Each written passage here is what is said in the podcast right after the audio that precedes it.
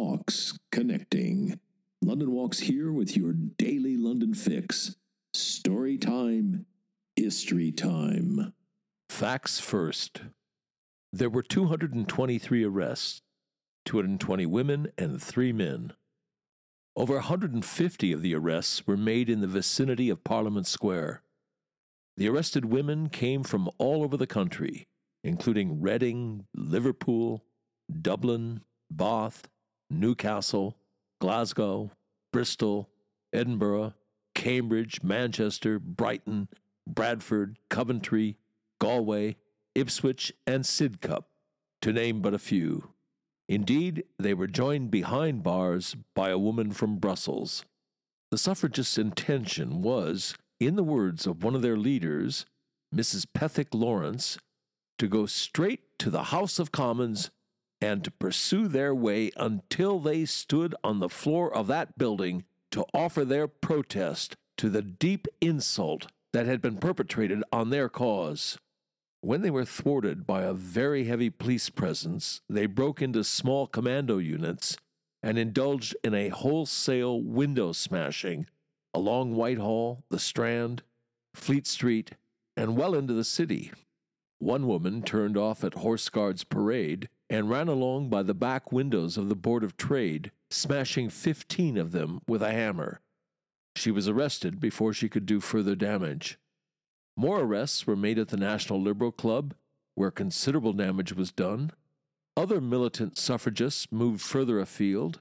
They carried out guerrilla actions, what the papers called similar outrages, against the private house in Battersea of Cabinet member John Burns and the private house in Queensgate of Secretary of State for War Viscount Haldane. A quick aside here Burns is a very interesting character. He often plays a cameo role in my old Westminster walk. There's a piece of sculpture, a Greek god, who's modeled on Burns. So that's a light switch moment for that walk, pointing out that sculpture and explaining the Burns connection, and indeed getting Burns into focus he was a Londoner, bred and born, working class. It's been said that he was the first member of the working class to join the gods of the cabinet, which is why he's there, sitting for the portrait of a certain Greek god in a bas relief that shows a clutch of Greek gods. In fact, he wasn't the first working man to make it into the innermost sanctum of the cabinet. That was Henry Broadhurst. More importantly, in my warts and all portrait of Burns, he was a vile anti Semite. He once described the Jew as the tapeworm of history. It's disgusting, but it gives you an idea of how rife anti Semitism was a century ago. On the credit side, after he left Parliament, he became an expert on the history of London, and indeed it was John Burns who coined the phrase, the Thames is liquid history. As the story goes, an American in 1929 compared the River Thames unfavorably with the Mississippi. John Burns wasn't going to let that pass. He responded, The St. Lawrence is water. The Mississippi is muddy water. But the Thames is liquid history. Not bad, eh?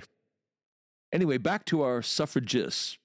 London that night wasn't just peopled with legions of police and hundreds of militant suffragists. There were thousands of onlookers, spectators, there to watch the drama, watch the action unfold. It was heartening to read that. I'm quoting here from the Daily Telegraph's coverage of the night's events.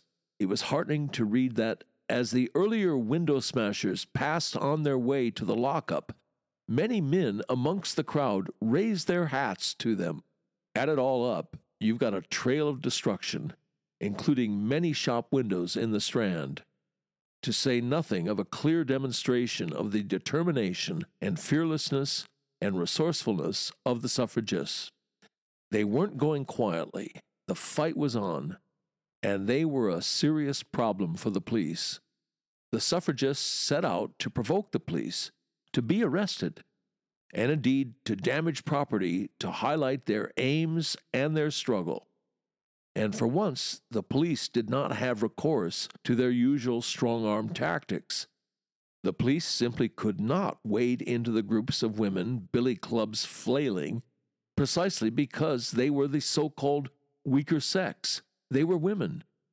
And so the scenes that ensued looked like this. Well, this was one of them, but I think it was probably representative. And it was Act One of what happened that night. The window smashing was, of course, Act Two. Here's a newspaper account of the police blunting the suffragists' attempts to break through their cordons and get into Parliament. A small group of women rushed aggressively at the half dozen policemen standing in the gateway. At their head was a tall, green hatted young woman, with the others at her back. She made direct for the defending constables with the dash and futility of a dummy torpedo attacking a dreadnought. Repelled by the impassive but nonetheless effective attitude of the custodians of the gate, she and her companions again and again hurled themselves forward. Not for an instant was the defense in danger. But as the raiders persisted, the crowd at their backs surged forward, and there was an ugly scrimmage. It looked as if the weight of numbers might carry the besiegers through. But before the possibility became anything more, a reinforcement of constables was marched from New Palace Yard and quickly made a clearance of the suffragists and their supporters. For a few minutes, there was a lull, and then sporadic attacks were renewed. The green hatted lady appeared once more, and with her, an elderly woman with a delicate lace shawl over her head. These two, with three or four others, strove with astonishing persistency to pierce the lines, but each time they were forced back into the crowd. Eventually, the lady of the shawl, who seemed to renew her youth as the struggle proceeded, had to be arrested, and her colleagues retired from the hopeless assault.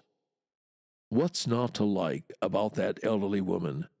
What's not to like about her giving her all, and in so doing appearing to renew her youth? What I wouldn't give to be seated next to her at a dinner party and get her talking about her part in the events of November 21st, 1911. Anyway, let's bring this to a close. Make the point first that universal suffrage was a long way off. The suffragists had a long, hard march ahead of them. Indeed, even the partial victory women eventually won, women over the age of 30 and men over the age of 21 being permitted to vote, that was seven years in the future. 1918, in other words. And it wasn't until 1929 that women over the age of 21 voted in their first general election.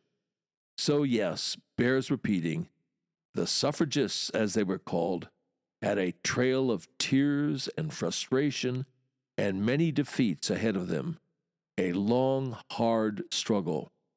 How many roads must a woman walk down before you call her a voter?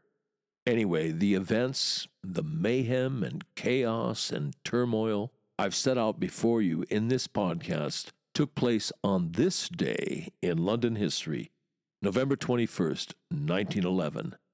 The immediate trigger for the demonstration was Prime Minister Asquith's announcing a manhood suffrage bill. Manhood. It doesn't get much more gender specific than that it was seen as a betrayal of the women's suffrage campaign. The WSPU's, that is, the Women's Social and Political Union's response, was the November 21st march on the House of Commons, the attempt to get in there, get on the floor of the House of Commons, and failing that, which of course was bound to happen, the backup plan of a mass window smashing campaign which the authorities were powerless to head off. At a stroke, on this day in London history, November 21st, 1911, the suffragists raised their game and upped the ante. The heightened militancy continued into 1912, and before long it spiraled to include arson attacks. Prime Minister Asquith was an avowed anti suffragist, but the gauntlet of deeds, not words, that the militant suffragists flung down before him worked. It brought him round. It took five years, But in 1916, Asquith made a declaration of allegiance to women's enfranchisement. I think we'll end, though, with a searing remark made three years later by one of the leaders of the London Kristallnacht, if I can use that phrase. Obviously, a night of broken glass of an entirely different order from the vile Nazi one that was undreamt of in 1911. Anyway, yes, let's meet again Emmeline Pethick Lawrence, one of the leaders of the WSPU, and indeed one of the arrestees that night. Come the Great War in 1914, Emmeline Pethick Lawrence said it, the war, was the final demonstration of the unfitness of men to have the whole control of the human family in their hands. Game, set, match, I'd say. And a Today in London recommendation? Well, let's pair this podcast with a recommended visit to the Florence Nightingale Museum. No explanation needed. You've been listening to the Today in London History podcast, emanating from www.walks.com, home of London Walks, London's signature walking tour company, London's local, time honored, fiercely independent, family owned, just the right size walking tour company.